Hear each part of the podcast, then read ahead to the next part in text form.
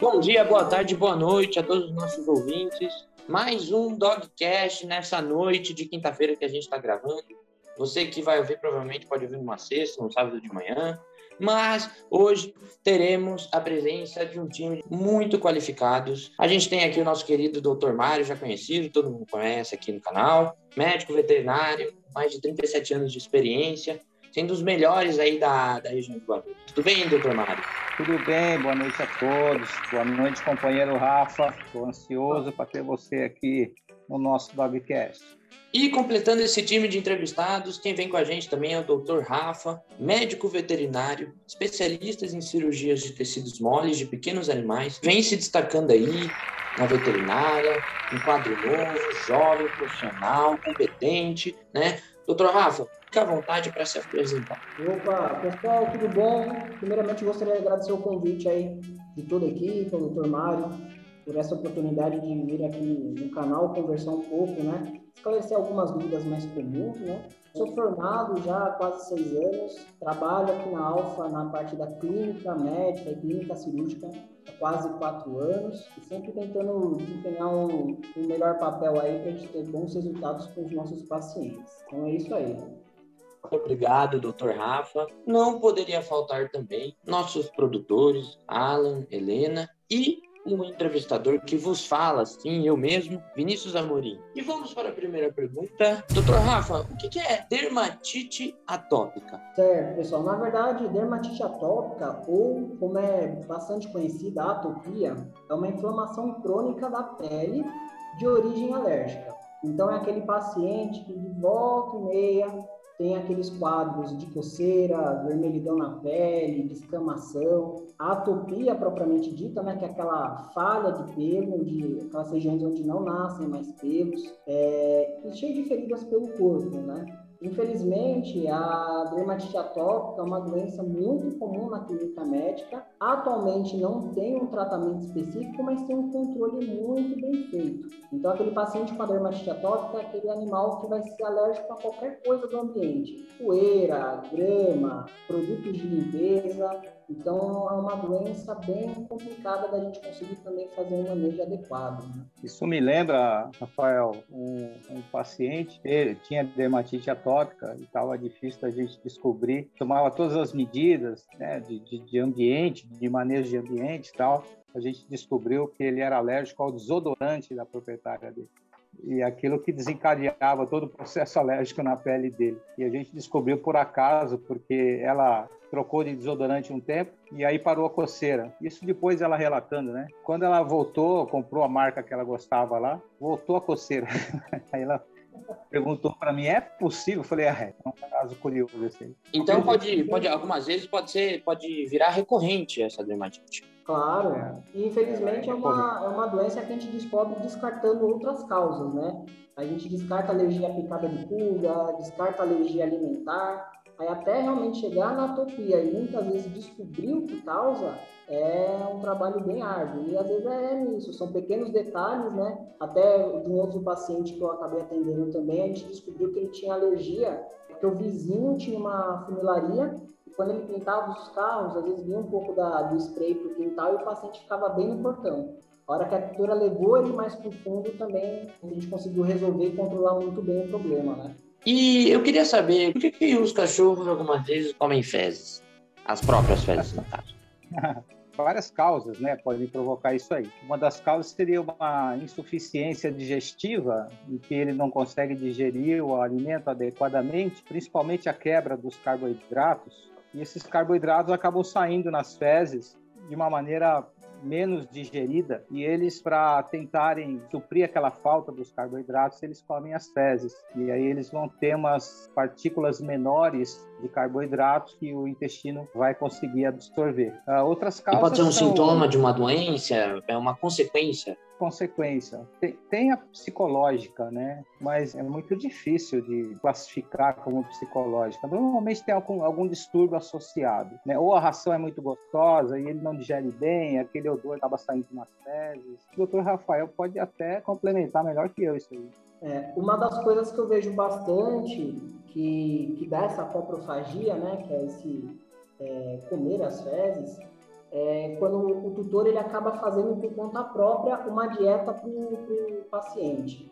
Ele não passou no nutricionista veterinário, né? Ele por conta própria fala, ah, não vou dar mais ração, vou dar comida caseira. Em cima da comida caseira, ele não consegue, não sabe preparar adequadamente e acaba dando uma deficiência nutricional, é onde o animal tenta compensar ingerindo um pouco das fezes também. Isso é uma coisa que eu vejo que se torna um pouco mais comum quando a gente se depara com esse problema na clínica hoje em dia.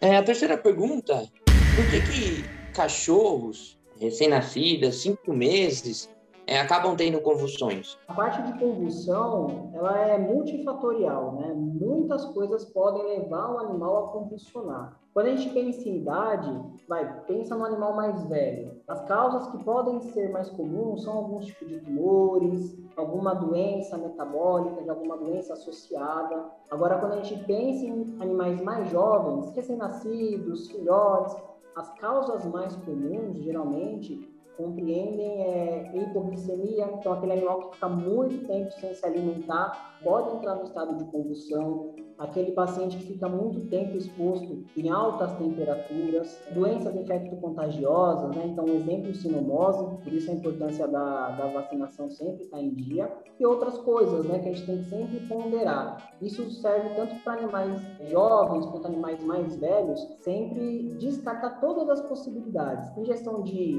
produto tipo tóxico, né, produto de limpeza, envenenamento, plantas. Então, o fator condução ele é muito amplo, mas em filhotes, as causas mais comuns que geralmente eu pego são doenças infecto-contagiosas, envenenamento e hipoglicemia.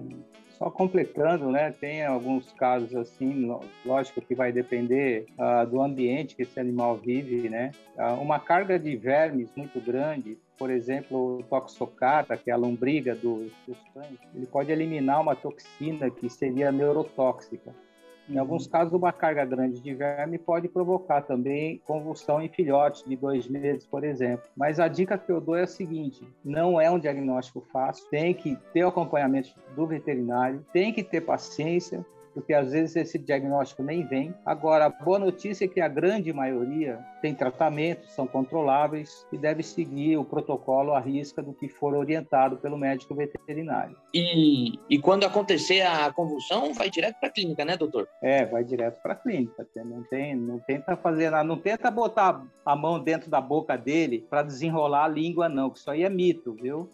É mito. É, enrola deixar, a língua como todo, todo claro aqui, né, nossos ouvintes. É, porque tem gente que leva mordida porque quer desenrolar a língua do, do animal, né? De pessoas também. Isso aí é mito. Não tem que desenrolar a língua, porque quando enrola a língua não é o suficiente para afogar, tá bom? Então não vai desenrolar a língua. Pega o cachorrinho e leva para o veterinário, tá bom? Bom, e a quarta pergunta eu vou fazer para o doutor Rafael. O que seria peritonite? Peritonite. Olha, palavra difícil. Complexa, né? Ó, pessoal, na verdade é o seguinte, peritonite nada mais é do que a inflamação do peritônio. E o que, é o peritônio? Peritônio é uma membrana intraabdominal, né, então dentro do abdômen, que protege, reveste né, as paredes da musculatura abdominal e também serve como uma proteção dos órgãos abdominais, né? Essa parte da peritonite, muita gente até pensa, ah, só acontece depois de uma cirurgia? Não necessariamente. A peritonite, por ser a inflamação, qualquer evento que possibilite uma inflamação desse peritônio, desenvolve a peritonite.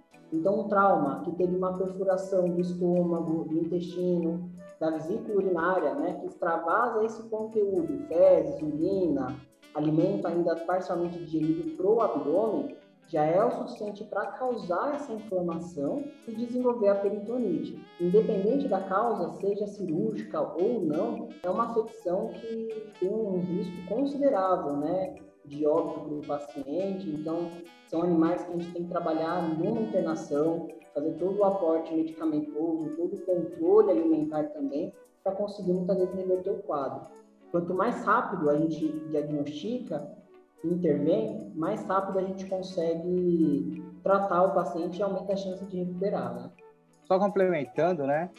É, a gente tem que lembrar que existe a peritonite infecciosa, que é causada por vírus, nos gatos, né? Que é, é a peritonite infecciosa felina, causada por um vírus e provoca a peritonite. E a gente tem que lembrar também que a peritonite ela pode se instalar no caso de uma pancreatite superaguda. Essa uhum. pancreatite ela pode ser desencadeada por alimentos errados, por exemplo, embutidos como mortadela, linguiça, eh, salsicha. Isso aí pode provocar uma inflamação no intestino e aí afetar o pâncreas. E aí provocar uma peritonite que a gente chama de peritonite química, porque o pâncreas começa a soltar as enzimas digestivas não pelo canal que é correspondente, mas sim como esse canal fica entupido, ele descarrega essas substâncias para dentro da cavidade e aí provoca a peritonite química, tão grave quanto, né? E lógico que precisa de um tratamento adequado. A peritonite cirúrgica é a menos comum de todas, porque se toma tanto cuidado do abdômen, são tomados todos os cuidados de asepsia, que o que menos acontece é a peritonite cirúrgica, né? Então, com relação a isso, acho que tem que se preocupar com outras causas e não tanto com a cirurgia. Uhum. Ainda mais com um cirurgião como o Rafael, né? Que dá conta do recado de olhos fechados. Tá vendo? E é chato no centro cirúrgico, né? Exatamente. Disciplina dentro do centro cirúrgico. Mas vocês já, é, vocês já tiveram é, muitos pacientes com peritonite? É, sim, sim. Sempre é grave. Tem várias causas. Sempre que se fala em peritonite, é, sempre é grave. Então, os cuidados têm que ser tomados o quanto antes. E vocês podem me explicar uma coisa? Por que, que o cachorro, algumas vezes, né? Eu, eu já vi vários cachorros fazendo isso, chegando o bumbum no chão. Por que, que eles fazem isso? Não, uma das causas é verme. Tem um verme que é a tênia do cachorro, chama Dipilidium. Esse verme é transmitido pela pulga e é, quando ele começa a sair, ele secreta uma substância que coça muito ali no ânus. Então o animal acaba arrastando o bumbum. Outras causas seriam assim, inflamação das glândulas anais, pô, alguma irritação no, no ânus mesmo, né? Alguma ferida, alguma feridinha. É basicamente isso. Ele não faz isso porque ele quer, não. Ele está tendo uma causa de base. Geralmente assaduras, né? Às vezes reação alérgica, vai no banho tosa, é. aí usa muito produto, isso. muito perfume, isso. acaba ah. causando uma certa irritação e acaba tendo esse, esse prurido, essa coceira muito acentuada, né? O que poderia causar a falta de apetite, por exemplo? Isso daí, é, eu acho que é, é mais complexo ainda do que pode causar a convulsão, porque para ter a perda de apetite, muita coisa, muita coisa pode estar relacionada. Inclusive, é uma das coisas que eu converso bastante com os tutores quando vem tratando isso. Ah, tá um pouco mais chato para comer, parou de comer definitivamente. Essas alterações de falta de apetite podem começar desde a própria boca, da cavidade oral, então, uma inflamação na gengiva, uma ferida por queimadura, qualquer coisa do gênero, até é, doenças mais complicadas, né? uma alteração renal, uma alteração do fígado, dor geralmente é uma coisa que acaba atrapalhando muito. Às vezes o paciente tem sofreu um trauma, teve uma queda clinicamente na boca, no estômago, não tem nada, mas a dor faz com que ele perca esse apetite, né? uso de medicações também, ah, de forma crônica, né? antibióticos, anti-inflamatórios para tratamentos a longo prazo, pode diminuir o apetite. Às vezes pode ser até uma coisa bem mais simples, aquele paciente que simplesmente enjoou da ração, né? enjoou daquele alimento, come por anos e aí do nada acaba perdendo um pouco aquela, aquela vontade de comer o mesmo alimento sempre, né? Então, é uma coisa que a gente tem que pensar desde o básico, o improvável, até o mais complexo. Primeiro, o que significa Berni? É berni. É a larva de uma mosca que penetra no, na pele do cão, penetra dentro da pele, forma lá um buraquinho, porque ela precisa desse ambiente para sofrer a muda e se transformar em mosca. Então, assim como tem aquelas larvas de lixo, né, que é uma outra mosca, essa mosca do Berne, ela coloca, não é propriamente ela, o ciclo é mais complexo, mas vamos simplificar coloca os ovos na pele do cão, desses ovos nasce uma larvinha, e essa larvinha entra dentro da pele do cão, não é só do cão, mamíferos em geral, porque ela precisa desse ciclo para se desenvolver. Em humanos também, em humanos também. E aí forma uma larva lá dentro e ela fica lá crescendo até chegar o momento de virar mosca. Isso pode levar um bom tempo, às vezes 20 dias. E, e os sintomas? É dor no local, sai uma secreção também, incomoda, coça, Uma coisa que eu recomendo aqui, nesses casos, não use aqueles produtos spray que matam as larvas, porque a larva do berne, quando ela morre dentro da pele do animal, ela forma ali, ela encapsula. Então é bom tirar ela viva. Então por isso notou lá um buraquinho na pele do cão, leva para o veterinário que ele vai providenciar isso aí, tá?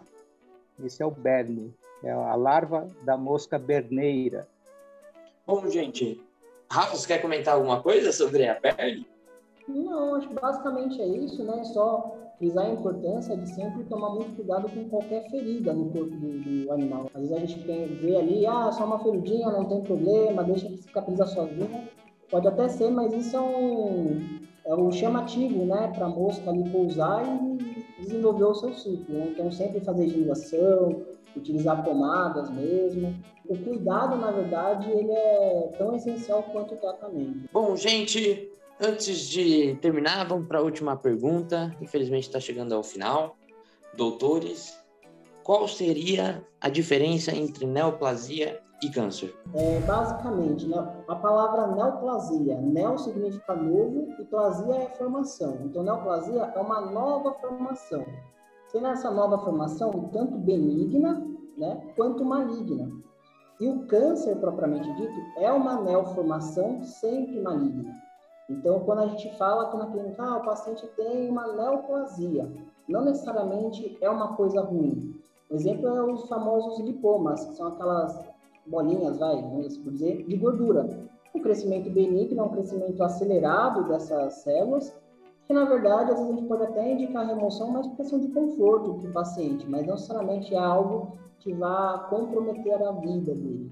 Agora, o, o termo câncer são sim tumores de características malignas que tem que ser feito tratamento cirúrgico ou quimioterápico. Né?